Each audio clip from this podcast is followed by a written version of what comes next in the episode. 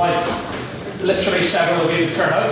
Uh, yeah, I, I appreciate you probably want to be off doing pre-St. Patrick's Day swallows. It's not a thing. Second, St. Patrick's Eve's. I- I- It's not a thing. It's not a thing. Uh, yes, so thank you very much for turning up this evening. Uh, we'll start first, as we always do, with announcements. Uh, the only announcement I do have is that finally, because you've all been asking what the motion is for the law versus Literific debate next week, uh, sponsored by the Daily Mail. Uh, this likes to reintroduce capital punishment. Uh, yeah. With your sub lady Diana here. Blah. That seems correct. Yeah. Um, yeah, so apart from that, uh, unless you can think of any other announcements, I honestly can't think of anything. Moving swiftly onwards to the minutes from last week. Uh, the motion of which was whatever Rob said, forgetting this. Uh, Are you going to introduce me again? So I don't have to walk, walk, really walk off. Mr. Rob first. Yeah!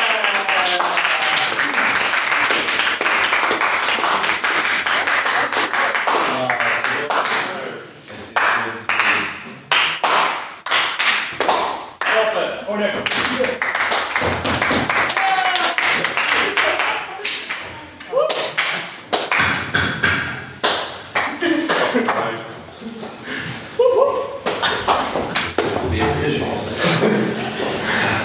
The 18th ordinary meeting of the Literary and Scientific Society at Queen's University in Belfast took place on the 9th of March and was attended by 65 members. Prior members Black, who led a rousing rendition of For She's a Jelly Good Fellow in honour of SU election candidates and loyal Republicans, Rachel Ireland and Clinton. Mr. John then wished to share with us the name of President Donald Trump's healthcare plan, ingeniously titled The Greatest Healthcare Plan of 2017. In line with this, Mr. Jeremy Miller asked the House if Press Secretary Sean Spicy Spicer's unique method of assessing the strength of the healthcare plan was somewhat worrisome. Ms. Kira Campbell claimed that Spicy's assertion that Trump's plan was superior due to the number of pages it occupies was deeply symbolic of the current trend of anti-intellectualism. Conor O'Neill claimed that the more verbose the document, the less transparent it is. Meanwhile, Robert Clark, Morgan Heyman, and Graham uh, lauded the simplification of codified law. President's questions are heard from Mr. Matthew Sullivan, who inquired as to the contents of President Murphy's previous four breakfasts. Under some pressure to maintain his image as a friend of the common man, Mr. Murphy enjoyed a traditional proletarian breakfast of a hot noodle. Here. Rachel Ireland and Kira Campbell both asked pre- uh, President about his tie, once again continuing their contrived attempts to force it into the literary tradition. Stop trying to make the tie question happen. It's not going to happen. Without further ado, President Murphy then announced the evening's motion this House would abolish safe spaces. Opening for the proposition and so debate was Mr. Colin O'Neill. He began the love-in for John Stuart Mill, which will continue throughout the debate, saying that containing freedom of speech puts society at risk. He asserted that the proposition didn't lack compassion, but were in fact hoping to make people safer by upholding the value of liberty. He claimed safe spaces promote the idea that victimhood trumps freedom, before concluding that we must choose intellectual progression over avoiding offence. Opening the opposition was Kira Campbell. Keeping up with the name dropping of pop philosophers was Kira Campbell channeled Isaiah Berlin. She claimed both sides were arguing for their own concept of freedom, the proposition believing in negative freedom, and the opposition putting forth positive freedom. She criticised the proposition for misapplying the clinical term trigger warning and, and concluded by informing the House that absolute freedom of some individuals must be sacrificed to ensure that mentally ill people are not made to suffer. Continuing with the case of the proposition's main speaker, Ms. Lauren O'Neill. She opened by saying that nobody has the right to not be offended and that universities should be vanguards of social progress. She asked who will be responsible for defining the boundaries in these safe spaces and asked if the phenomenon has gone too far when we allow no white men events to take place. She claimed that Martin Luther King didn't fight for rights within the confines of a protected space before concluding that rights, uh, uh, that rights which aren't exercised are eventually lost. Continuing with the uh, continuing the case for the opposition was Sherman Kerr. She, dis- uh, she decried the proposition for the apparent assumption that safe space encompasses an enormous geographical area, as opposed to one room. She also wished to dispel the supposedly hyperbolic examples of safe spaces peddled by the, uh, by the proposition, asking House to consider whether it's correct to abolish spaces for victims of rape to talk about their experiences without fear of victim blaming. She claimed that safe spaces would provide a temporary place for victims of trauma to gain confidence with the outside world, and respecting this won't hinder freedom of speech. With the proposition was to Connor Ardle. He asked the House which section of society should be the rightful recipients of a safe space, commenting that there is rarely a call to create safe spaces for young Protestant boys. He derided the safe space culture of reclaiming words using technical, esoteric language which the layman would not comprehend, and claimed that to create safe spaces in the assumption that everyone within its demographic had a shared experience is naive. Thirdly, the opposition was former SU President Mr. Kieran Gallagher. He claimed the proposition was unable to define exactly what a safe space was, and claimed that thus far the debate had made sweeping statements about mental illness, which no one at the table that evening was actually qualified to comment on. He claimed that safe spaces existed for years and formed societal staples such as Alcoholics Anonymous, Psychiatrists, Confession, and even Orange Halls. He claimed that arguing of freedom of speech in this context was naive and we should instead protect the right to assembly. Concluding for the proposition was DUP Councillor for Castlereagh South, Nathan Anderson. Mr. Anderson talked of his own history of mental health issues, claiming that in his experience, safe spaces were not helpful, as no space can truly be safe from one's own thoughts. He labelled said spaces examples of absolute monarchy rather than those of liberal democracy. And then concluded by saying that what society and culture defines as respect must often be challenged in the pursuit of free speech. Concluding for the opposition and so debate was Mr. Matthew Bradley. He criticised the proposition statements that safe spaces would deprive individuals of their freedom of speech, claiming that people can say whatever they want outside the confines of this minuscule space. He asked if it was beyond the realms of reason to dare challenge an individual's right, an individual's right to say absolutely anything, absolutely everywhere, before concluding that anyone who has been to the Clay Library has benefited from being in a safe space. Questions were heard from Jamie Cargill, Tom McGuinness, Hugh Dobbin, Rob Whitehurst, Morgan Heyman, and Zach. What's your second name, Zach? Cato. Zach Heyman. A vote based on Council opinion prior to the debate was taken, which read 31 ayes, 19 abstentions, and 7, uh, sorry, 19 nays and 7 abstentions. And finally, a casting vote based on Speaker's performance was taken on the motion that this House would abolish safe spaces, which read 30 ayes, 5 nays, and 16 abstentions. The motion is defeated. Count 10 minutes is read. Alright, thank you.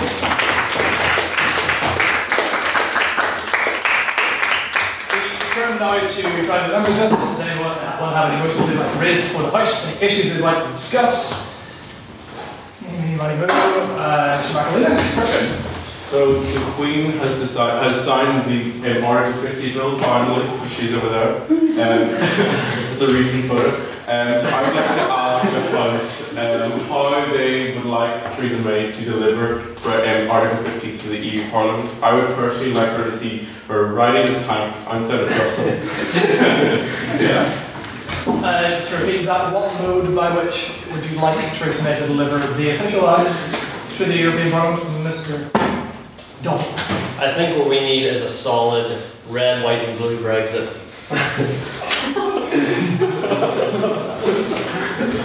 Does that answer the question? Yes. it was good enough for her, it's good enough for us. Mr. Black? Um, if anybody here has seen the fantastic film Doctor Strangelove, you may be familiar with the scene at the very end where the pilot of plane gets on the atomic bomb and rides it as it falls out of the plane. I think that would be pretty cool. Although probably not an atomic bomb, that would probably be not great. An atomic bomb of ideas. Yes, precisely as you know. Anyone else have any questions? It's just, is that hand up or not? Yeah, she Yeah. couldn't do it jumping into the sand, could she please? Sign? Uh, the river that runs through us. I- yeah, I know what the sign is. What did you say before? Um, um, does anyone have anything that doesn't involve Theresa May? No, not you. No, no, I, I do actually have something. Yeah, actually, I have a question. Yeah, I do. I do. Um, this, this sort of came up in the letter form, which you all should join, any you members. Um, you just have to put in a request. And If you're not, message anyone on council. Exactly. Like me. Uh, okay. Uh, but uh, this came up, uh, Ms. Schieffer Dixon shared it not too long ago about um, an article promoting the lack of right-wing voices on campus, which uh, provoked some ire and was recently echoed uh, in an article by uh, that, that great mind, Nelson McCausland, who ended his article in saying, what was the exact words? I have identified a problem and the consequences, and now it's up for universities to figure out what to do about it. Which is frankly pretty lazy. So I asked the House, why do they think that there are not so many right-wing voices on campus, whether that's research or, or t- staff or in the studentship? Anyone like to respond to that? You've replied to Miss Howard? I think there's an assumption that universities are often automatically left-wing spaces, uh, which oddly might lead more traditionally right-wing voices to, to stay quiet. Not out of fear or anything like that, but because of a, a sense of apathy. And having done student elections, apathy is the word of the day. That's not true. Um, yeah, I think there's a sense of there's not always a willingness to kind of push things out because of an assumed backlash that there might not be. Um, yeah, I think it's kind of grey murky areas of not trying. Would anyone like to pick up on that point? Mr. Dobbin? Uh, well, so I was just to speak in like the context of specifically this society. One of the main reasons I like to come here, what I think one of the best things about it is that I think here, more than what you would at least stereotypically expect out of a university, is that there's a great diversity of opinion, at least within what we have here. I think that's one of the good things about it. Maybe in wider student circles or areas or universities, universities, it's true. There's a lack of representation of right-wing voices, but I think that as far as it's concerned here, that's not the case, or that we at least welcome opposing opinions. But I think it's in, as Rachel said, wider in the university, it kind of attracts those left-wing voices, and whether or not someone of a different opinion either doesn't want to speak or feel that what they say will be discredited by it, but Here, here. pretty much that's- Your comments are making the society blush. if not anyway. Diversity of speakers. I think I saw a hand pop up from there. Yeah, I was just going to say, um, yeah, no, there definitely is, like, if you look at the union as a whole, there definitely is a domination of left-wing voices, maybe not in of effort, but definitely, um, if you look at the student officer team and and um, into the council and stuff, but I actually do think it would be a good idea if you had more right-wing voices, um, because then you could get an actual debate going, instead of people just sitting around, like, talking to people to agree with. Um, so it's not actually happy to have a domination of voices, but, well. I take from that that the SU should be more like us. Here. There you go. Uh, Mr. Whitaker. As, as, an, as an aside from that debate, I do think that given the current structure of the SU, would we ever see a, you know, an even mildly centre-right candidate ever? Nathan Anders. Huh? Nathan The Anders. current state, yes, you know, Nathan was. That's starting to get into a debate that's a little bigger than the actual topic that it's sub to. So, uh, I'll defer my, my private member's business. uh, it's, Mr. Well, actually, I, I would like to say that we have seen that happen. For example, I I believe I brought it up on Facebook with the click. Um, that uh, was it UCD or is it TCD? They're both awful, so it's all uh, anti-choice um, candidate elected as their president, who was explicitly running on an anti-choice uh, campaign. And it so follows that, that a minority group of students can indeed hijack an election, much like how our, our minority groups of students already hijack elections. Just they tend to be left wing. And on that, can we move on to the new Yeah. issue, if that's all right? Or does anyone have any new issues they'd like to bring forward? Mr. Sullivan? So, Australia's got this whole thing where if you don't vaccinate your kids, you get fines and stuff, but they don't like it when you don't vaccinate your kids in Australia. And now, the Australian Prime Minister has said what they want to do is institute a scheme whereby if your child isn't vaccinated, they are not allowed to go to a preschool or daycare centre you know, to protect all these vaccinated children or children who cannot get vaccines because they're allergic them. Should the government be penalising people for not vaccinating their children?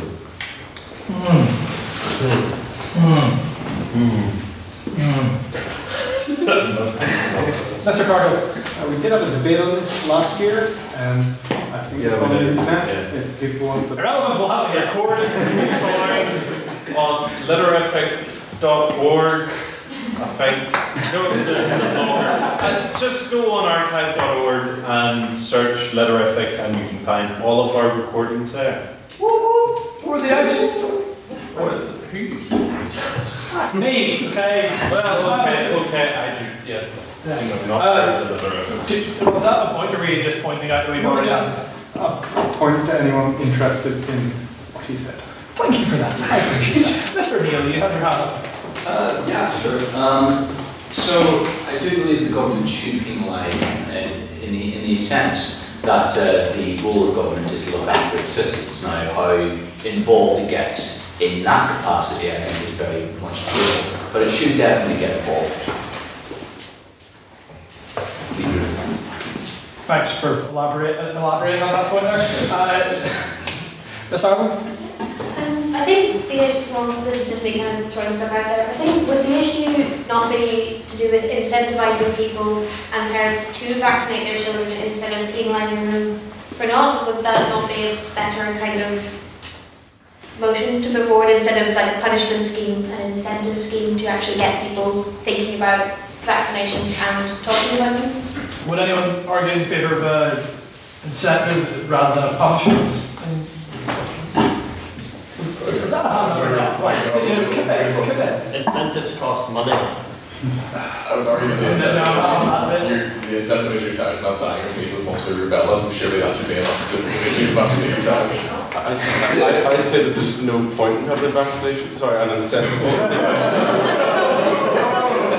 To an incentive, because I think people have already made up their minds whether they're going to have a vaccination or not. It's, it's religious reasons why people don't have them, it's not because they can't afford them. Or they're paranoid and jobs. Yeah, like that, that as well. Harsh, harsh.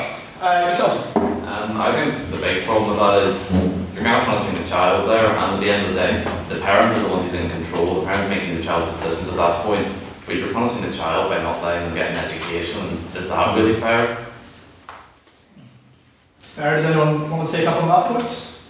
Yourself, sir? I'd say it's uh, closer to child abuse, not um, forcing the child to be vaccinated, and I think the parents shouldn't really be in control of the decisions of the child if they can't make a simple decision as that to save their life. Mr. Carter? And also on the point of uh, not having a disincentive for it, um, is the point not of this not to protect the other children from getting these diseases that could potentially kill them? True, true. Does anyone want to take up on that point? Going once, going twice? Sir? Well, there is the element of herd immunity and things for people who can't actually be vaccinated.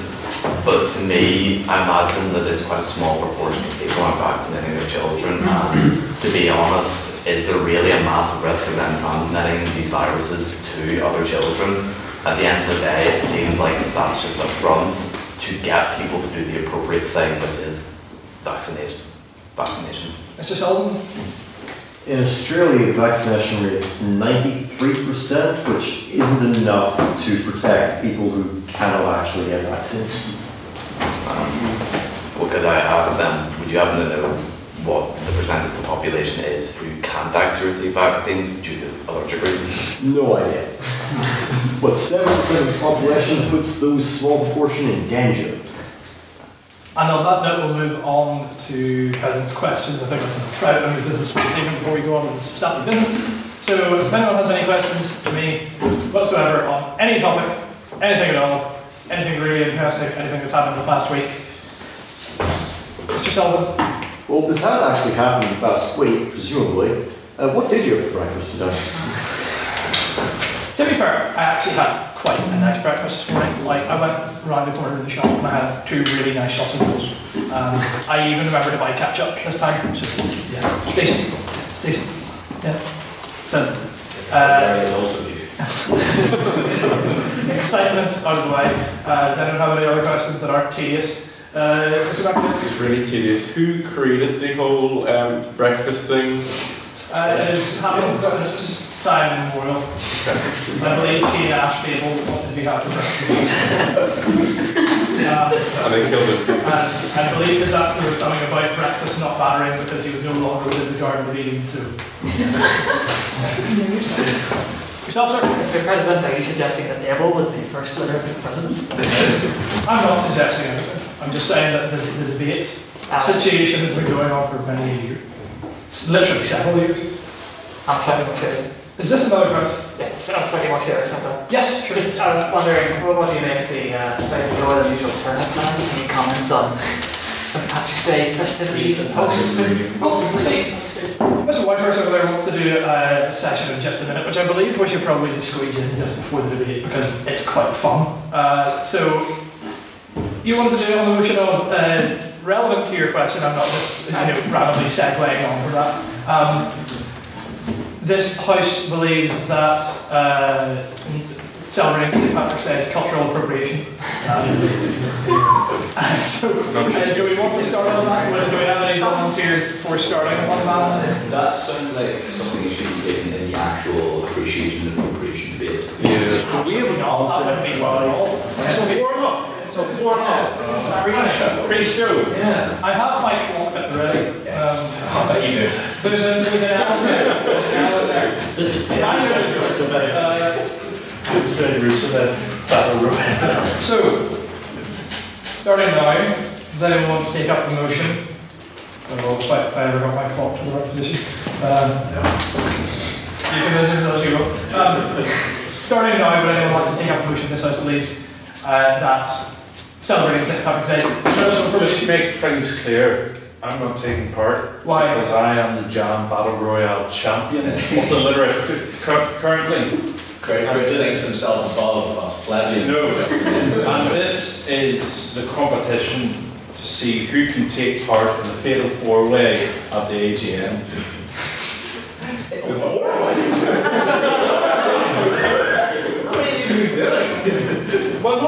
not now, we'll do it gradually. I, I'm not gonna, I'm not gonna lie, like, we haven't worked out how the rounds are gonna work each week, like, there's no, like, karate kids, uh, board. See, I was thinking like points-based system, um, and I've worked out the points. On, on that, one, Mr. Tech Officer, you call that fatal four way, are the other three going to be killed? I'm a six, We're not trying to, you know, turn anyone off this. But I'm not saying that it's definitely not going to happen. Right, I think you've got your grade long enough. Uh, does anyone want to start off on the clock?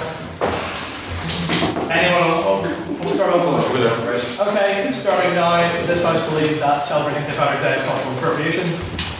Celebrating. Patrick's Day is cultural appropriation because if you're not driving snakes out of the country, then it's not really your place to do anything along those lines. And we know that Belfast Zoo is going to be littered with people dressed in robes like the great saint himself. But on the point of the man, uh, the myth, the legend, uh, when you aren't even Irish, that's a form of cultural appropriation in itself, arguably, because we all know he wasn't, he didn't come from Ireland at all, uh, and he just jumped over here, I say jumped as if he wasn't being captured by Um, yes, I do believe that celebrating St. Patrick's Day is cultural appropriation for the simple fact that cultural appropriation is so broadly and vaguely defined, and we really don't know what truly falls under it, what deserves to be called cultural appropriation. And to that extent, I think that celebrating St. Patrick's Day really is an unfair taking off the Irish culture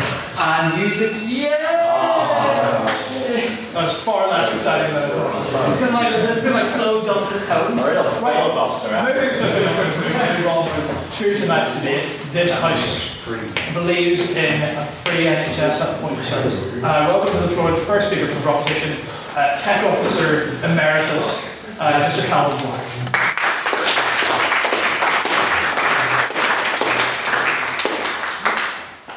Thank you. Good evening, all. A uh, quick word of warning before I begin. I am primarily a comedy debater, and while I'm sure that Mr. Miller and Mr. McAleenan, or to give him his proper title, Minnie Miller, find the idea of government shouldering the responsibilities of healthcare to be positively comical, I shall not be taking a humorous approach tonight, for the most part. Uh, now, I need to define some things. To begin with, I want to tell you that the proposition strategy for tonight shall be for myself to begin by extensively defining the motion and laying the broad foundations of our argument. Mr. Davidson will fill in the finer, finer details, and Mr. Beck will figuratively beat the opposition over the head with a baseball bat. But don't worry, any damage he inflicts will surely be taken care of by our wonderful National Health Service, free of charge. Now, we in the proposition acknowledge that there is no such thing as free healthcare. We know it always has to be paid for at some point. And in the UK, this is paid for uh, from a portion of our, or more likely for this from our parents' taxes. But the point we are arguing is that point, sir.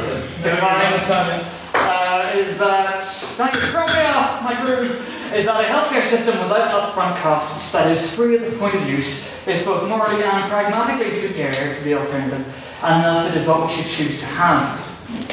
It is not the job of the opposition tonight to convince you that the NHS is an imperfect system, nor that healthcare systems of other countries are in some regards superior to our own. It is their job to convince you that a healthcare system that requires upfront payments in order to utilise it is superior to one that does not. The question I seek to address tonight is why would we keep the NHS free at point of use? Now, brace yourselves, I have some bad news. The NHS is in crisis. You don't seem that sharp. That's fair enough, actually. There seems to be a news report to that effect almost every week now. Uh, not enough doctors, long waiting times, doctors on strikes, efficiency savings, avoidable deaths, poor head salaries, etc., etc. The NHS has problems. We in the proposition don't deny that. To quote the wonderfully named Dick Taverne, the fundamental reason is that its costs rise much faster than the growth of GDP or national income. We live longer, and the older we get, the more medical care we need. New expensive drugs and surgical procedures cure diseases that were incurable before. So the problem, it seems, is that in order to keep the NHS operating at the level to which we have grown accustomed uh, and maintain the standards and such, we have to come blah blah blah blah blah blah. We need to devote a larger amount of the money we have to spend to it, and that's On that tricky. point, Go for it. spending on the health service instead been steadily. Stand up. Spending in the health service has been steadily increasing for decades, and the decline has only quickened. If you're spending more on it, what are you actually We're not. spending? We're spending more, yes, but not enough. If we're spending an extra penny a year, that's hard. Which we're not. That's an example. That's hardly keeping uh, up to you know speed with the, uh, the requirements that are being placed upon it in this one. Uh, yes, the uh, three. There are three ways the government can acquire more money than it can spend. First, is taxes, which is perennially unpopular and contrary to the general ideology of our current government. The second is to increase the GDP of the country. And if there's any surefire or simple way to do this, we would already be doing it, but there isn't, so it's not an option. The third is to borrow more, which is undesirable for a whole host of reasons that I don't time to go into now, uh, but I'm sure most of you already know what some of them are. So what do we do? The country can't simply continue to accumulate debt. That's totally unsustainable, and eventually the bill will come due. So what expenditures do we cut, maintain, or increase? Literally no one has an answer to this that will make everyone happy. All I know is this. I'm about four minutes into my speech, and a fair number of you probably think, and probably rightly so, that I have yet to address the motion. The reason why I have talked about what I have thus far is to illustrate a single point. We, as a country, do not make enough money to live uh, in the style to which we have grown accustomed. There's not a system in this country that is perfect, be it education, infrastructure, or anything else, and indeed, yes, healthcare and NHS. They all need more resources, more money. We can't stop funding any of these, and any cuts we make to them will, in an attempt to balance our books, will be noticed um, as will repercussions. But of the services we could potentially discontinue, the ability for anyone in this country to not have to worry about how they are going to pay for healthcare when they get sick is not one of them. Uh, yes, it is expensive, but it is also worth it. To live in fear is a terrible way to live. And to live in fear of death, of pain, of being unable to provide for your family because if you get sick and have to stop working, you don't have access to healthcare and it get worse. Or if you do have access to it, but accessing it will leave you with a crushing amount of debt, is not a way of life that a country as well developed as ours should allow to exist. I want to now attempt a sort of practical demonstration which might not work with the lower than usual numbers, but we'll give it a shot. Who here has a mobile phone with a cracked screen? Quick show of hands. Okay. Also, who here knows of someone, uh, or yeah, knows of someone who also has a cracked screen?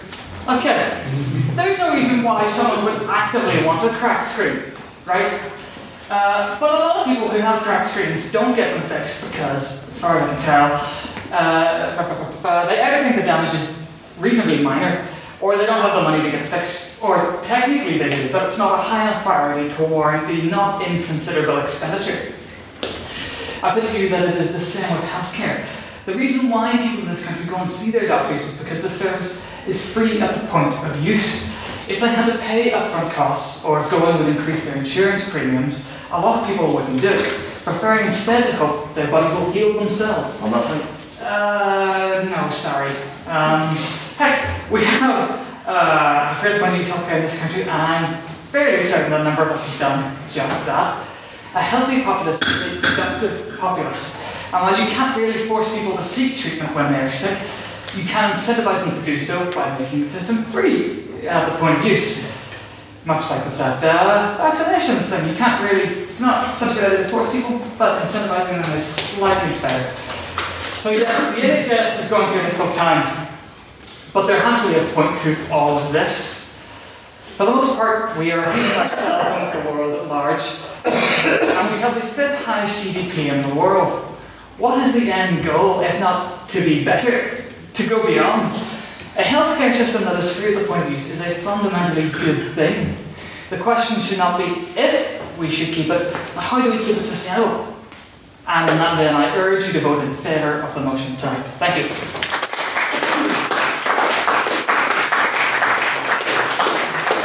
I welcome to the floor the first speaker with opposition, Mr. John.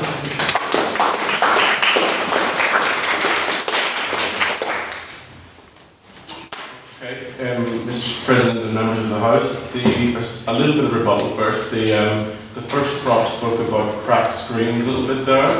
Um, there's actually a bit of economic theory as well behind cracked screens. As you, when we have health care, when we have a, a phone, we buy insurance on our phone. Every single person probably has insurance here. I'm getting no, people don't. But person has insurance. But um, when you give the risk of your phone breaking to someone else, i.e., the insurance company, you're going to become a lot more riskier with that phone. You're less likely to buy a cover for the phone. You're going to leave it around the house somewhere. You're going to keep it protected in your pocket all the time. It's a little bit like with healthcare as well. When it's free and when we've got no cost to it ourselves personally, we start to become a bit riskier with our health it's like a parked car with insurance. You know, you're, not going to like leave it down an alleyway if it's not got insurance. But if it has insurance, you might think, hmm, me, or maybe I might.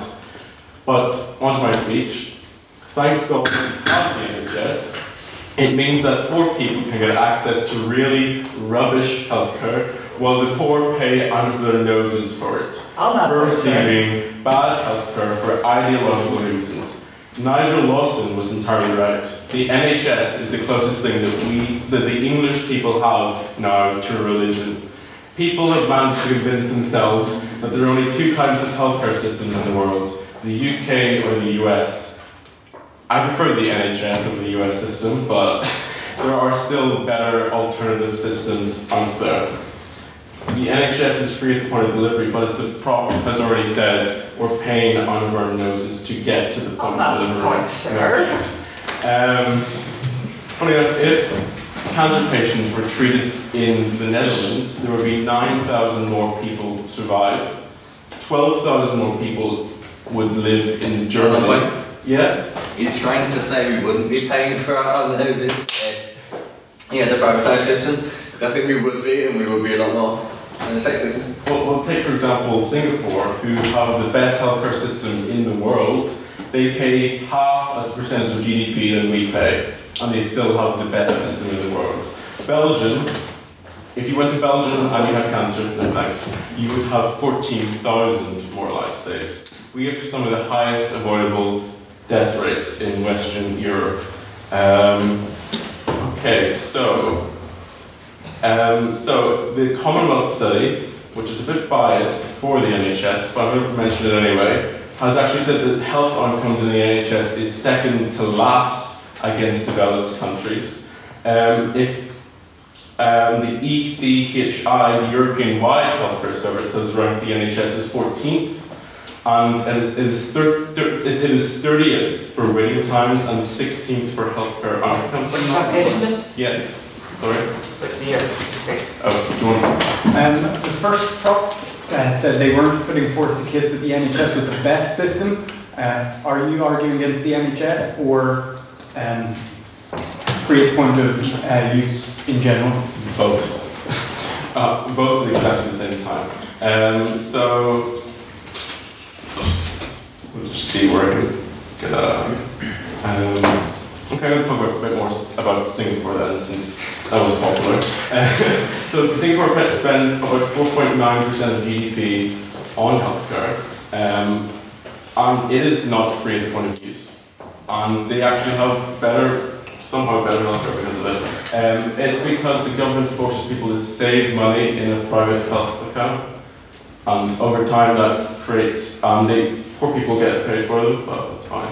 Um, yeah, eighty percent. of Yeah, sorry, I'm blanking here. So, yeah, go. That sounds a lot like tax, doesn't it?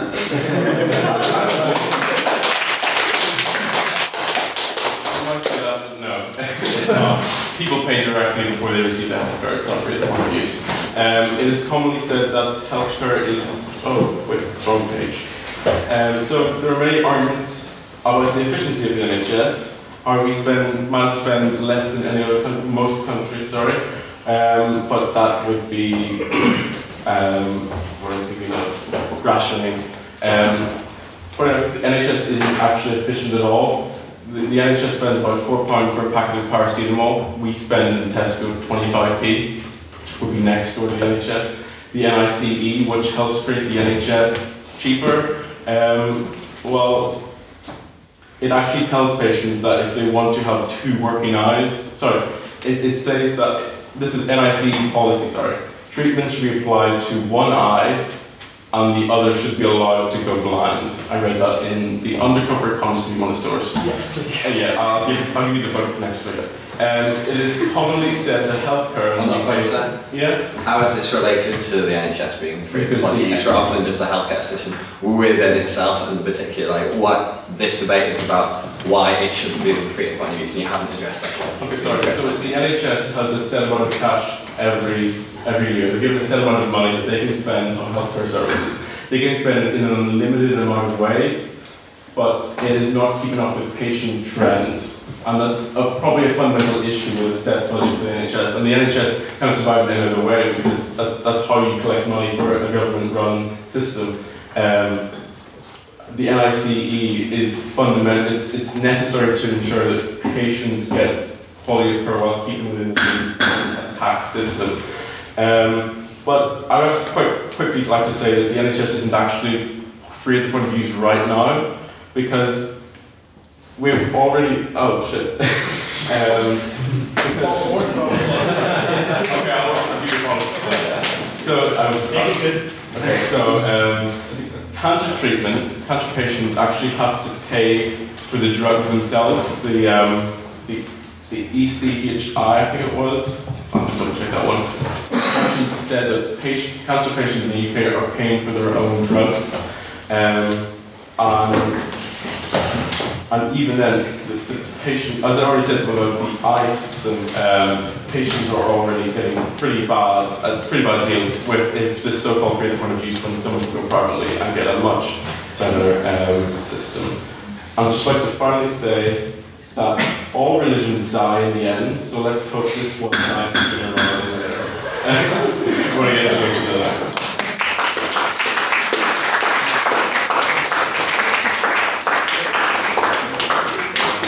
Following on from that, I welcome to the floor Mr. The proposition.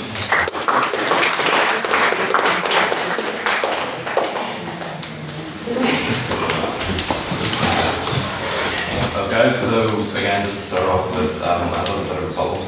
Um, there was a lot of talk about how the NHS is rubbish and how the quality of care is really, really bad.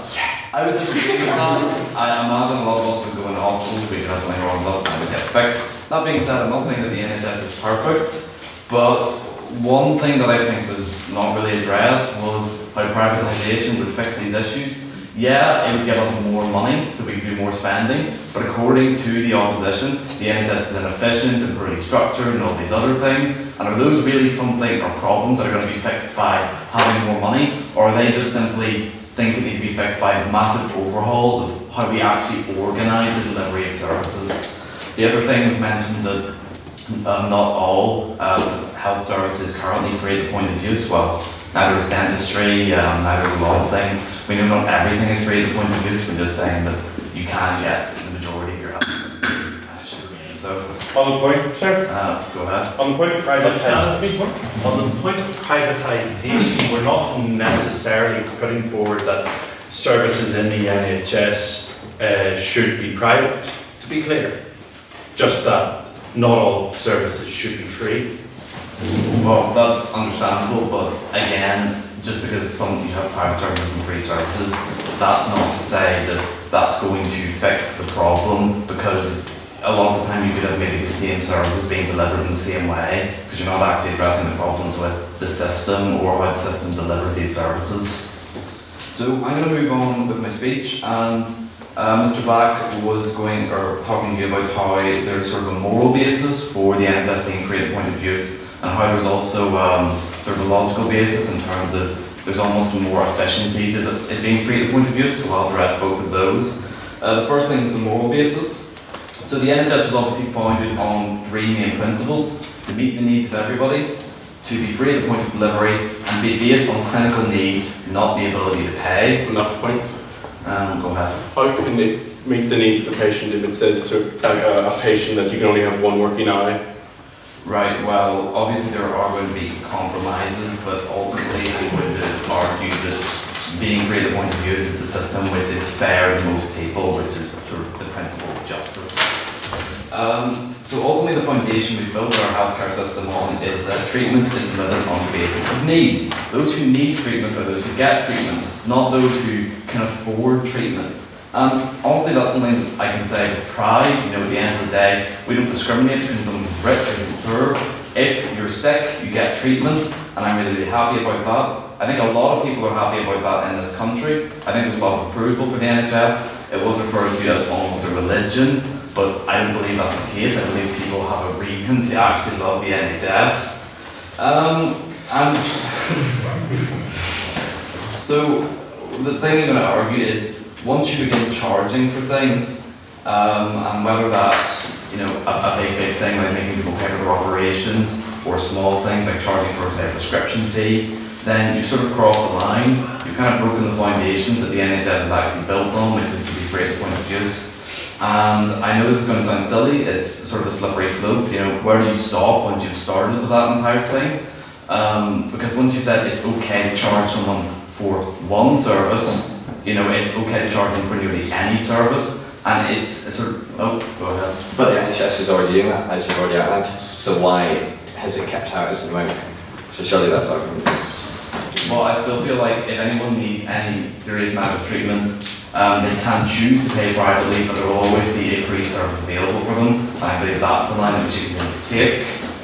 Um, and, and that, that's pretty much that whole moral argument. People have a right to, you know, feel safe about their health. They have a right to always receive treatment, regardless of their financial status. And if once you start charging for anything, you've kind of broken that trust, and it's going to lead to a place where people don't feel that safety anymore.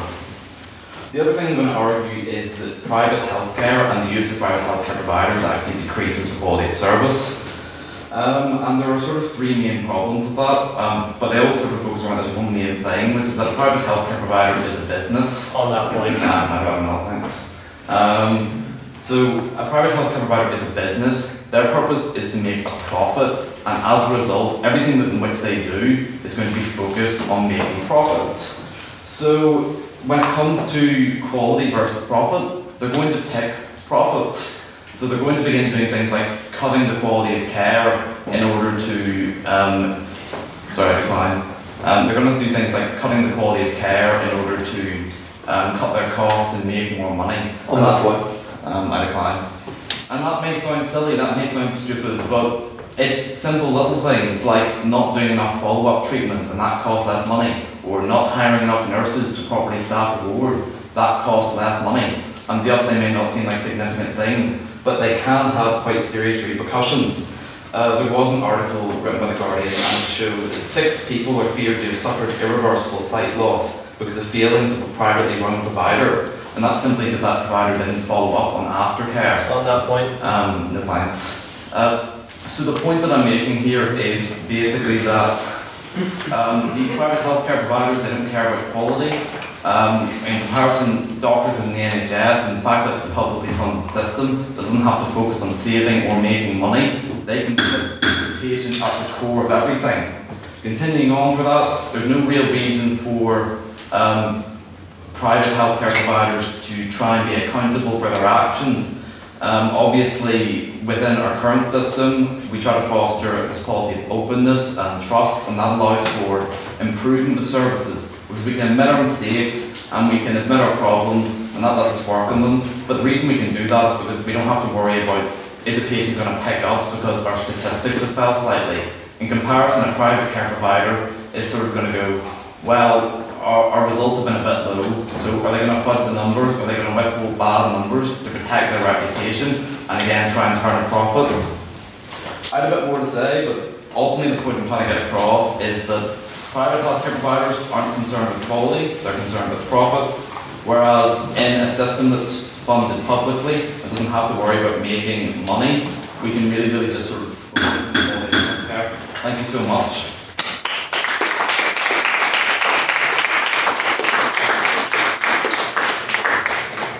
Friend from the opposition, Mr. Hugh Dublin.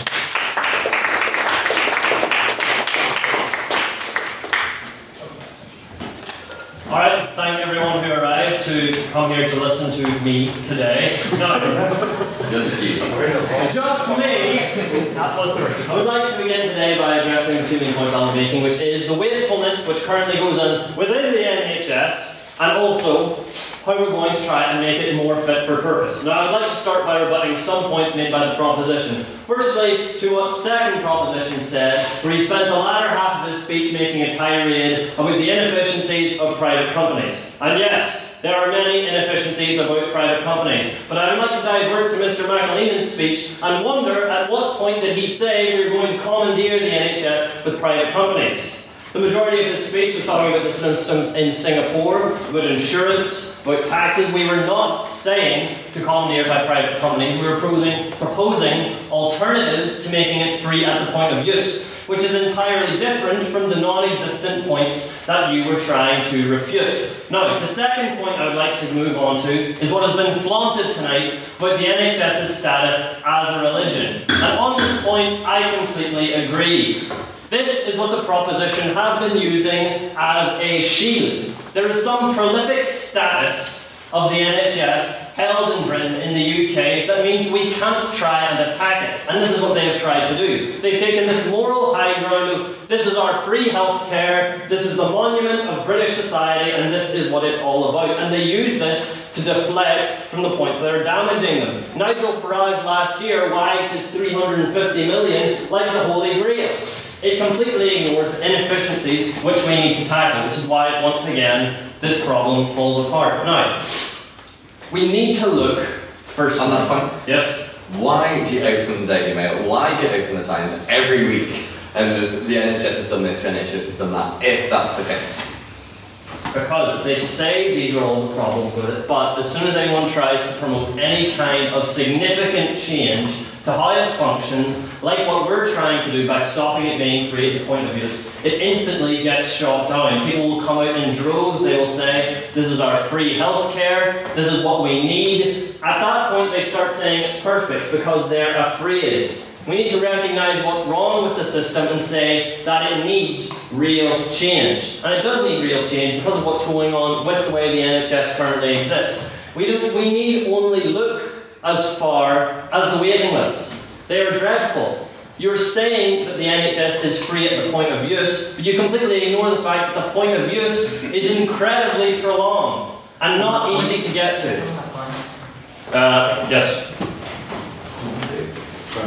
Um, yeah, okay, so uh, from the point of view, the NHS has some of the best heart uh, surgery uh, statistics in the world. Uh, it's also some of the best trauma care in the world. Um, what we're talking about here is inefficiencies in localised areas such as say, Northern Ireland, how they've spent money uh, in sector in terms of Poots.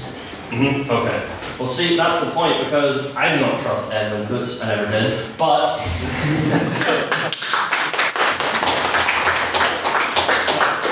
if we stop making the NHS free at the point of use, it allows us greater responsibility for what the NHS does. We are going to be able to tackle the inefficiencies in the system where it runs. The areas of the NHS which are greatly underfunded, for example, mental health provisions, especially in Northern Ireland. If it's not being dominated by a budget, if we have systems of insurance in place, this gives greater control over citizens when we are accessing our own healthcare via our own means, that we are able to direct the way that our healthcare can go. Because at the end of the day, the NHS is there to serve the citizens, not Edwin Poots. It's obviously for Edwin Poots as well, but everyone else needs it. So, um, what else are we going to say? What was I going to say? Yes, the three main principles as brought forward by the second speaker, speaker of the proposition.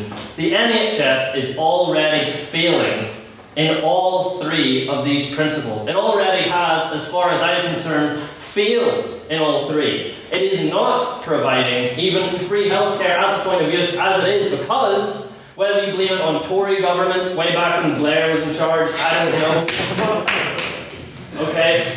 The point is that we've been moving steadily more and more towards privatised healthcare. Obviously, the proposition will say, but we're keeping it free at the point of use. But you have not addressed the fact of this, as we've said, slippery slope. No. As time has gone on, it has become more and more privatised. You have offered no solution as to how you can keep it free at the point of use while still addressing no, the structural and cost related inefficiencies in the system that privatisation has been brought in to try and mitigate. And we do not want the NHS to be entirely privatised. If Craig Miller had stayed on speaking tonight, we probably would be arguing that point. but that is not what we are saying here today. Systems of insurance, we've already brought up Singapore. There are other such systems. We, you said that we shouldn't be looking overseas to see what system's are better than ours. How are they I'm working? Yes. That's not what I said. I said that your job is not to point out how other country systems are better than ours. It's to point out how exactly, specifically, a healthcare system that is not free at point of use is better than one that is. And I've been telling you that, Calvin. Oh, yeah. That has been the crux of my speech, sir. That is what we are missing here. The point is that the system, free at the point of use, is failing. It's crumbling. It's tearing apart at the seams, and it's only going to get worse.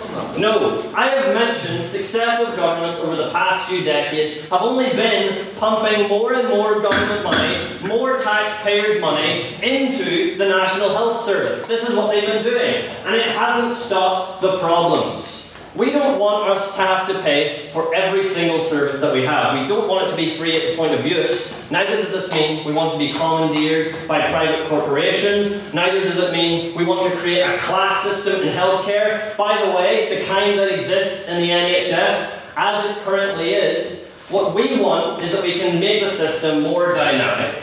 We can address what we've seen other countries doing, what can be done, and we recognise that making it free at the point of use isn't the be all end all of an efficient healthcare service. Therefore, we can see through all these reasons that simply making your healthcare free at the point of use, as by the way it currently is not in the UK, doesn't actually solve the major problems facing, facing the health sector in the UK today. And for that reason, we absolutely have to take a new approach and oppose this motion today. Thank you.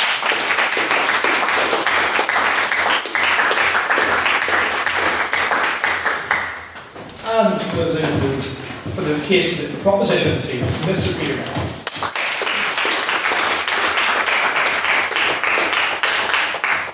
Thank you and good evening, Mr. Chairperson, members of the opposition and members of the House. No society can call itself civilised if a sick person is denied medical aid because of lack of means.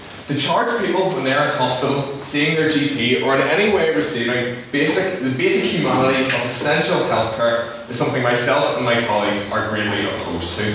Society is defined by how it treats the most vulnerable. Now, you start off with some rebuttal. There were some points raised about cancer patients paying for uh, their own drugs. That's simply not true. Uh, there was there was also raised uh, by Mr. McLean that European countries are better uh, in some aspects of their healthcare. That is true. That's because they spend a much greater proportion, for the most part, of their GDP on healthcare. Personally, I think that's probably a good idea, so I'm all for that. So that's good to have some agreement across the House. And also, uh, Mr. McLean mentioned the Commonwealth study. There were, I think, 15 different measures in that study, and the NHS performed badly on three of them.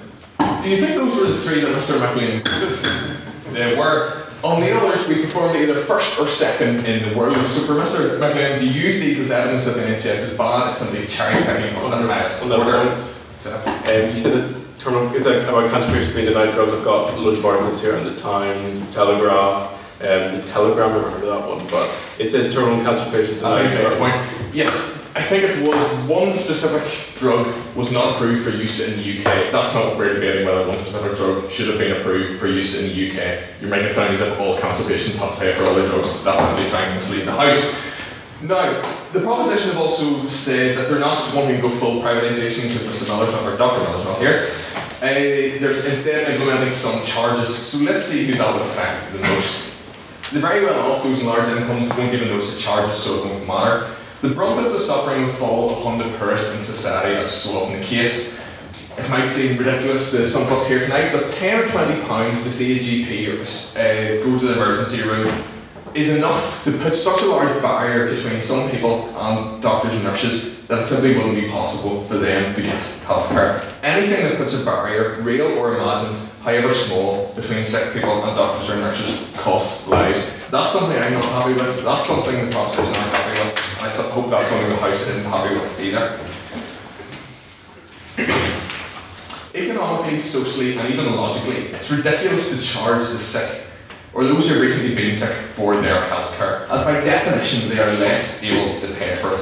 Illness is neither an indulgence for which people have have to pay, nor an offence for which they should be penalised, but a misfortune, the cost of what should be shared by the community. On that point, Go ahead. but if you're going to keep the NHS, if you're going, if you're going to keep the NHS free at the point of use, how are you going to mitigate the increasing cost of ever increasing expense of healthcare? How are you going to keep that quality up with the increasing cost? Okay, well, you raised the point of mitigating the, uh, and you raised that in your speech as well about how keeping them free at the point of use won't mitigate the issues that are in the NHS. There's a whole area of, it's called health improvement science, I think that's the right term, and it shows how you can improve healthcare efficiencies. It's through small changes in specific things, and whenever you add them all up, you get massive savings. What we need is healthcare policy that's based on evidence rather than the political point scoring of the current government and past governments and every single government seems to be going along, as you pointed out, towards privatisation. So to say privatis- privatisation or any charges will solve this as well, this simply isn't true. Now you can paint me red and call me Lenin, but I believe that in a modern society, it's economically, socially, and medically better for the cost of caring for the sick to come from the community rather than individuals who cannot pay for it precisely because they are sick. Now, it would be quite easy for the opposition to come out with some lovely figures, debts and overspends that are so large that they're practically meaningless. These are wrong on a couple of counts. Firstly, the numbers are misleading because they're shar- shared over millions of people. And secondly, they're falling for the tricks of Jeremy Hunt, and I have to be careful how I pronounce that second name. Easily made a mistake. Now, for years, we've seen governments come out with nice headline figures for investing this number of billions in the NHS. But the fact is, we're not investing sufficiently in the NHS. Compared to, as I mentioned, as the opposition mentioned, we're not investing in line with uh, other healthcare systems in Europe, and that's why, in some measures, we're not performing as well. It's nothing other than propaganda for a radical policy of privatisation and moving towards charging. The NHS is not perfect, we're not trying to say that, but the centralised healthcare system is undoubtedly more efficient, come on to your point. We know that healthcare costs and studies show that the British public are willing to support the NHS to cover it. There are many in this house, and particularly on the side of the room, who, of course, love capitalism and believe that the market is the answer to every single problem that they face. Privatisation drives competition, and so on and so forth. I usually agree with that point of view, but healthcare is different. And to me, the idea of people profiting from illness is deeply troubling, and it's not just because of anonymous insurance executives making millions. On that point, go ahead. Our whole medical system is based on people profiting. Like, if you think of the pharmaceutical industry, as you know, that's all funded by private investors and competition. Like, you couldn't completely change that. That's I'm not really happy with the entire pharmaceutical industry. I'm not going to stand up and defend that. But what I'm saying is that we shouldn't continue that trend in more areas. Yes, it is present in some areas, but that doesn't mean we should allow it to be present everywhere. At the moment, the entire system is geared towards efficiency, despite what the proposition or the opposition, sorry, say it, because it serves the NHS better if they see people have the issues dealt with quickly and efficiently and cheaply, and then have the person back to health. Whereas with a system, when you start charging either per consultation or per treatment, it becomes more profitable if you see that patient more often unnecessarily, if you give them unnecessary treatments, if you give them unnecessary drugs which they have to pay for. It, the whole incentives, that's what I'm looking for. The incentives of the system become wrong and perverse and just they do not help the healthcare of the nation. On that point, Uh, you're out of time, unfortunately. oh, As decent human beings living in one of the richest and can't just say greatest, we'll let you argue that one later. Countries on earth, we have a duty to care for others and the sickest in society. A free at the point of use healthcare system makes sense medically, it makes sense morally, it makes sense financially as well. Whenever you or your loved ones are ill, you need to concern, no matter what. Do the decent thing, keep the NHS free at the point of use, and pass this motion. Thank you.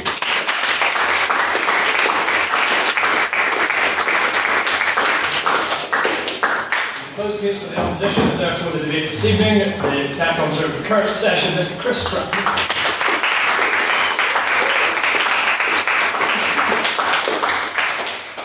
Oh, jeez. you know, I'm the tech officer, but I don't actually know how to work with the timer on this one. Is that Yeah, yeah, I probably should. and Maybe help and take over that. Um, since he's much better at it than I ever was. You can. Yeah. So, let's go.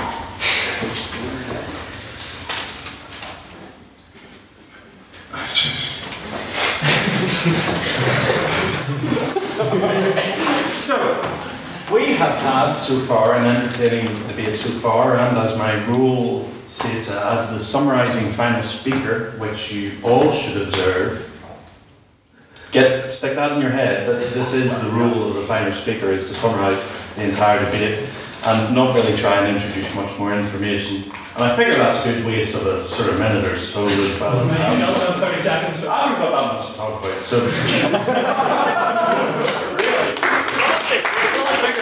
It's an important time to reiterate to the members of the House that the point of the debate is not to make free individual speeches, but to work as a team. And indeed, we have seen some great teamwork from my side. so, we have seen so far from my side the real establishment of the cult of the NHS, the, the establishment of, of the idea of the NHS as being free at the point of use is an absolute religion, and, we wish to challenge that, but we don't necessarily wish to challenge the NHS. Ryan had his hand up first. Yes. Um, yeah, you- you're talking about challenging the idea of the NHS being free at the point of use, yet you have, you have to put forward an alternative to that and to put forward an argument for why it should be paid. If you its entirety. a little bit of time, right? Um, really, I'm not. If you don't think that there's been enough in the debate so far, as summarising speaker, that maybe le- leaves me in a little bit of a tight grind, but maybe I'll just cheat a little bit. Um, so essentially, uh, we have seen a number of things. We've seen some alternative, uh, different manners in which uh, healthcare systems exist across the world, whether that's a German system, which is a primarily uh, health insurance based system, which, uh, as shown by Mr. McAleen, has a, immense advantages. We have seen various other things. Go away, Cotton. we have seen. That is not where, where was it? It was uh, in Indonesia? Oh, Singapore. Singapore. Singapore. One of, one of the most interesting nations on the planet. Um, with an interesting history and an interesting form of government. Um, but Actually does, but yeah, it does. Um, so what we see here, uh, so many issues facing the NHS today. So many very different and, and, and, and real challenges, and we see an NHS constantly under attack. And we aren't attacking the NHS, as I've already said. Depends, give me a little preview. Sure. You're saying about it there, that- I said about all these challenges facing NHS. Could you please explain how charging is actually going to solve any of these problems? Well, most of these problems seem to come from a lack of funds. And we may be able to make some changes, some evidence based changes to the NHS, but we believe that there is a constant drive within whatever government we seem to try and appoint these days towards privatisation. And the issue with that is they're eventually going to want to charge you. They're eventually going to want to try and nickel and dime you until we can get every little bit of cash out of it. And I've kind of lost my point here. I'm not going to take that and I'm going to try and recenter here for a second because lost the flow of the whole thing. You see, I'm not terribly used to this at the moment because I haven't spoken in a while. And normally I only ever do comedy debates. Just like Mr. Calvin Black. But unlike Mr. Calvin Black, I don't prepare as much. On that point, sir? Yes? Yes, we noticed. Yes. but we have a number of issues. So we have the real question of with this ever march towards privatisation, governments successively for the last 20 or so years, 30 or so years, have constantly driven towards that, yes? If it's purely money that's the problem, which is the argument that the line that you were taking, why don't you just tax higher and resolve it? Thanks, George. It's Are you familiar with neoliberalism? very, perhaps less popular than it used to be, but still the biggest show in town, unfortunately. But it seems inescapable and inextractable, and we must figure our way around it. And I propose that the best way around it is that not all services on the NHS should be free. And this indeed is the case already. If we look at dentistry, we look at other things, it isn't the case, and Mr. Hugh Dalton brought that up. And we just wish to extend this. We wish to expand this um, into various other non essential, non life threatening, and not seriously debilitating diseases. We wish to try and charge on that. So what you're saying is that instead of you know fixing people who have these not quite so serious diseases, which is kind of what they do for something with the waiting lists, they instead just don't get them. So instead of having a waiting list, they just suffer. We all suffer.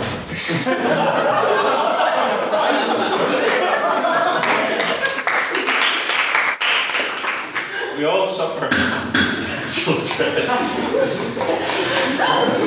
But essentially, I have a couple of ideas, which really, I've sort of bluffed my way through but I actually did have some things written down. For example, we're not exactly in favour of privatisation as a let out. We believe in, well, one of us believes in a NHS which is government owned yet charges for some services, as it does now. Unless the proposition is proposing that we move to an entirely free dental system as well, then maybe that's, that's one reason that, that they're the proposition and proposing something. Um, because they are actually the ones arguing against the status quo, Mr. Ben Murphy. Um, so, to conclude, yeah, I didn't put much to effort either, really. Essentially, who do you want being charged? Do you want corporations charging you, or do you want the government? And I tell you something, I much prefer the government being a big statist. So that's it.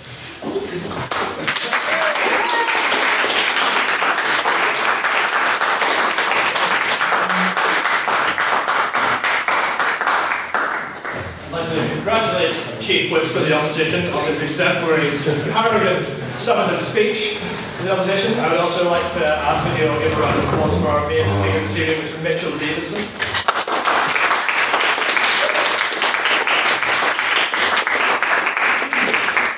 That, we will move to rounds of questions to both sides, uh, beginning as we do with the proposition. Does anyone have a question for the proposition? Anything at all? Come on. Told you They go far too easy right. Uh, Mr. Bumpy. Yeah, I think um, we all kind of hinted that, as I think you actually said right here earlier, the NHS in crisis.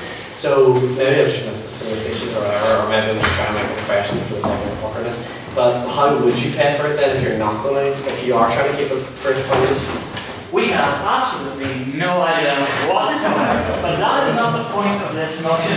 The point of the motion, as I defined it, was that a free at point use healthcare system is morally and pragmatically better. Yes, we don't know how to fund it, but neither, if we knew how to fund it, then presumably the government would know how to fund it and it would be getting funded. So no one has an answer to that question. So I think it's, it's slightly sidetracked a bit to get bogged down in financial questions to which no one has an. Opposition. Anyone opposition?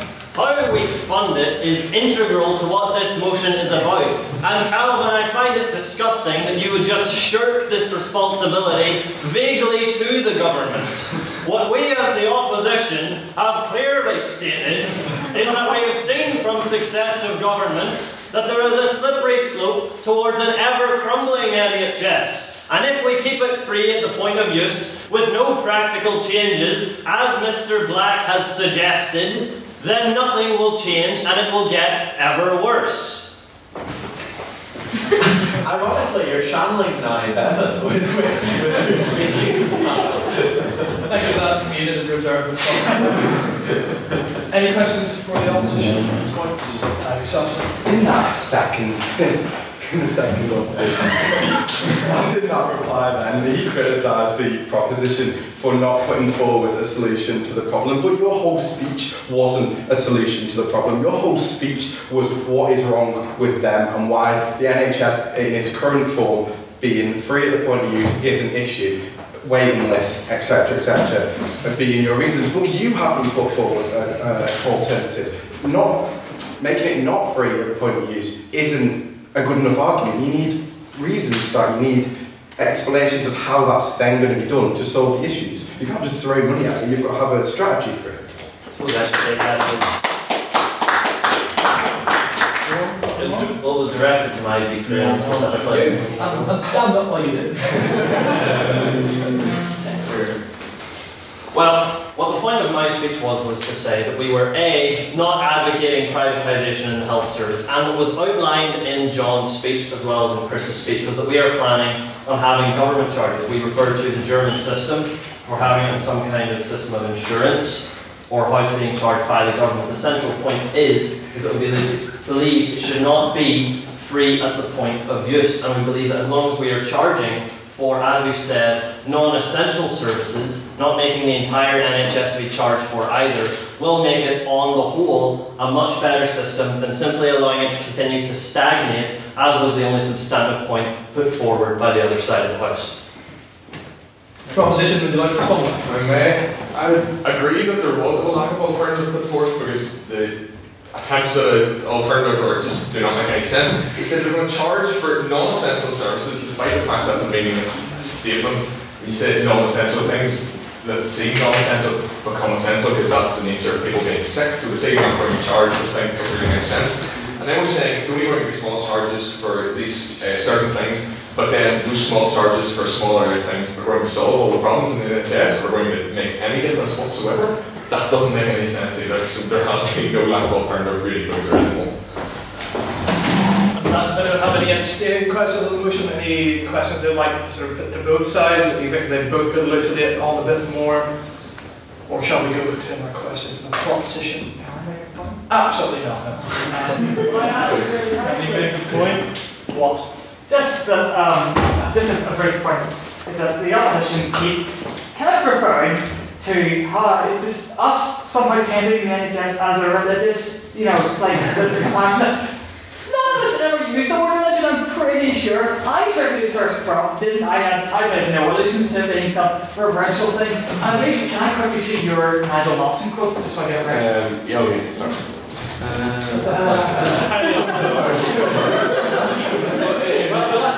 Can you remember? Okay, so the NHS is supposed to think that the English people have no true religion. Right, that was said by Nigel Lawson, a man who named his daughter Nigella. I really don't think we should be taking this man but then let's take a Sarah.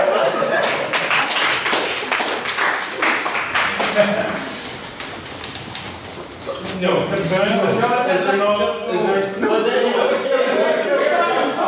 No, uh, we're fine, are we?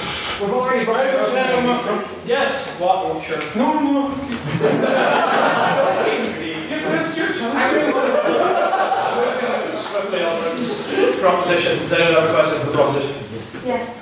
You do? Yes. Brilliant. Ask. Um, the second prop. Preferably we stand up there, Dave. Um, the second prop said that um, private sector provider reduces the amount of follow-up and causes death.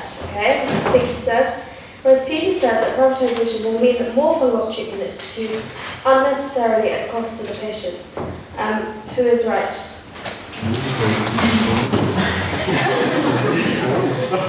Well, I mean, it, it, more seems now in, in terms of something being profitable, right? So if it's profitable to pursue really pointless procedures which you can charge a patient the nose for, then yeah, you could bring them in four or five times per checkups, which take five, ten minutes of the doctor's time, but they charge massive points.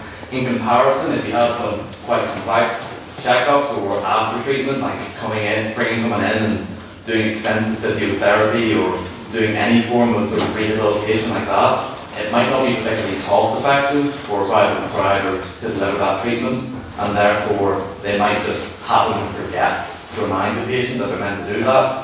So sense, we're both right, we're talking about different things. Well, I, I, I think these, guys made it pretty clear that we weren't going for privatization, but I would like to bring up the, uh, a, a Singapore point. The majority.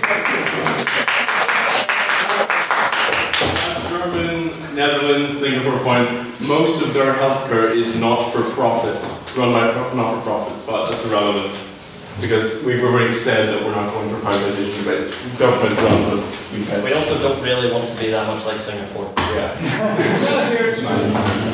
Oh, any questions for the opposition at this point? This was Sullivan. Last of them. So you don't want privatisation. So what I'm assuming then is, you know, you'll go into a hospital, you'll pay for whatever you need, you'll give it to. If you're paying for it then, how is that any different to paying for it through taxes? And why would that give us a better healthcare system? Surely that just moves the costs from the poor people, from the rich people who be paying for it now, to the poor people who can't really afford it. So, I've remembered some of the stuff that I. Yeah, and it, it actually is to do with this point that we believe that if the money is going directly straight to the point of access, then we don't have to take the money, send it to way on up the food chain, and then filter it back down to the point of access. So that we remove these various layers, management and so on, and have the money going directly to that point of access. We believe that this can create immense uh, efficiency uh, fixes, and as we all have heard over the numbers of years, we need to cut management in the NHS. That was a legit. Proposition. Okay, well, I agree with the point that there is some management that could, of course, be done away with. However, as Donald Trump has said to Israelites, healthcare is quite complicated. and even he can get his head around that concept, I'm sure the opposition can as well. But, yes, to say, oh, we're trying to get all management, the money's going to go straight to the doctors, you need to, or to your, you need to work out, you need all, or you need some management to work out who it's going to, so to say, oh, it's going to be so efficient, that's just not really a valid point. No, no, no, can I make just a point of clarification? Yeah, not really, I mean, I should have done that in the realms of your reply, so no. Uh, any other questions or questions to decide, Mr. Miller? Well, hypothetically, this could be investigated aside, but mostly to the opposite. It will be, it better not be one of these big future points. Three weeks in a row.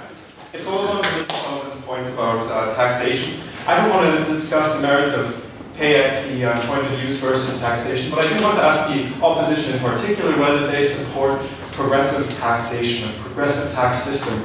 And I would like to ask, how would you, if you believe in that, you don't believe taxation is theft, how would you, how would you get rich people or more people with greater means to pay a greater proportion of their income towards the taxation and for the medical care that they that they are to receive if they are to pay it at the point of use?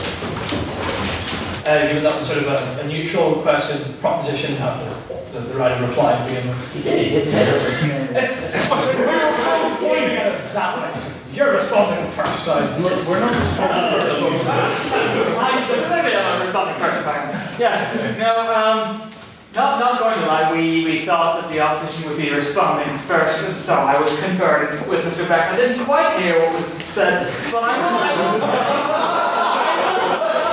but what I will say is that we, we wholeheartedly and completely agree with, with whatever point. and we, we think that the, the opposition are just uh, boarding on a hogwash uh, and should be going against. Opposition. You would think I will stand up. What well, I, I do in general just want to stand up, but you know, if you actually had something of value to say, then you want to stand up. I will pick for you. You pick Okay. That's it, way too long. That was a prolonged effort. Okay. So what we are saying is the point of progressive taxation was brought up. Now this falls in one of the points I was saying, that we can better serve the health service If putting the charges, to, if the ch- charges are done for insurance, if we are charged for it, that gives us greater control of where the health service is steered. It allows us to better suit the people who the NHS is being tailored for, whether that be me, or you, or Edwin Poots. it means the things. It makes it makes the central point that I was trying to make is that whenever we are charging for it, instead of having it done through taxation, when it is not free at the point of use, it's clear for all of those reasons that the NHS becomes much more fit for use. And with that, we'll take one more question for the opposition, I think. That's Wait, no, Opposition. Well, actually, no. Proposition. Yes. No, they haven't got it. You, oh yeah, sorry. Yeah. We've had It was neutral then. Shh. Uh, question, one last question for the proposition then. Um, After all that. abstain. No, sorry. Well, I mean, you had an opportunity, literally, not moments ago. The abstaining points were biased in favour of the proposition. I think that Well, it's it can, it called- can, it can, it can, Yeah, it's Okay, I'll just- I would, I want to be whatever side of your team. Okay, so throughout the debate and on both sides, um, people are criticising like the cool of the NHS and people's pride in the NHS. But I want to propose to the House that people should be allowed to be proud of their NHS. Like when the NHS was founded, it was post World War II, after the Beveridge Report, um, and it was an idea of like a kept society and a better society for all. And I think people should be allowed to be and should be proud whatever its faults, and it's not perfect, but we should be allowed to be proud of the principle that however much you earn, you should be able to access healthcare Yeah, that's right. free.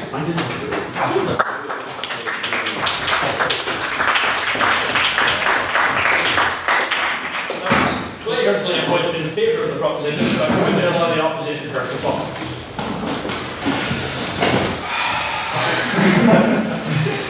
You see, pride in something such as the NHS is blatantly nationalism. As we see, Ah, yeah, I'm on. all nationalism leads to xenophobia. you will see a defined debate later on this term, probably not featuring me, might actually. Uh, and all nationalism leads to xenophobia. And we saw what happened with Brexit. We saw the cult members falling for it. The 350 million pounds. For shame. For shame. And uh, Dr. something completely different. Uh, proposition. Uh, I, I, I quite like the person has something like hijacked this in terms of the conversation. Uh, but no, we. small crowd. Yeah, a small crowd. No, I was going to say that um, I personally, I personally, not speaking on behalf of the government, personally, not not a big fan of pride in anything really, but I would I would agree that you should have the right to be proud in NHS. I don't think that the opposition were saying we should be ashamed of the NHS. Uh, just, just basically let people do what they want to do, I think is the moral of the story. Right, that I move the House to vote. First vote of the evening, prior opinion. So what? Your opinion was on the motion before you entered the room, were you in favour of it or were you against it? Did you not have a prior opinion? Uh, so to get, to begin with, you, before you entered the room, you were in favour of the motion, uh, please raise your hands and say aye.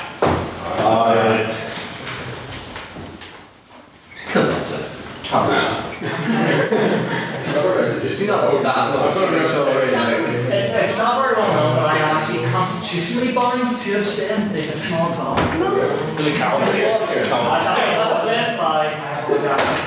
And all those who are against the motion before hearing the speeches this evening, please raise your hands and say nay. People say there's a short right. Uh, and all those,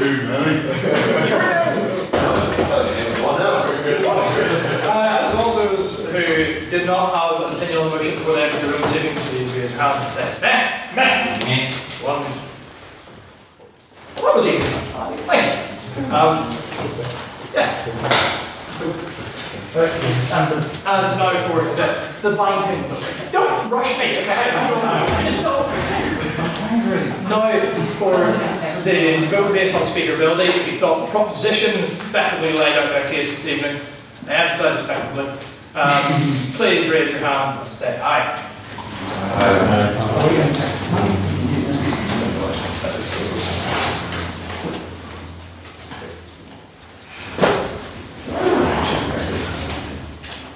Sorry, guys. And all those who thought the opposition spoke better this evening or argued their case more effectively, please raise your hands and say, hey.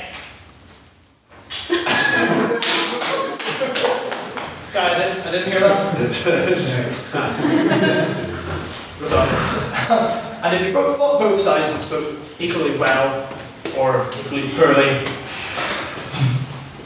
or equally averagely, I suppose, as well. Or you um, don't want to express an opinion. Well, no, That's abstention. That is abstention. Neutrality, neutrality is a form of bias. It's 2017, you must have a strong Everything. There is no so, if you thought both sides spoke equally well, please raise your hands and say again and say nah. Nah. It,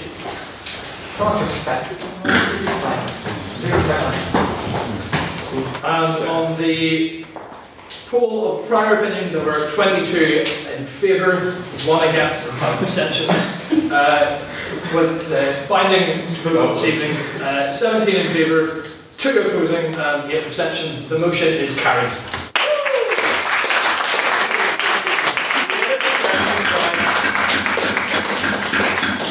Ladies, gentlemen, countrymen, Romans, let's go to the pub.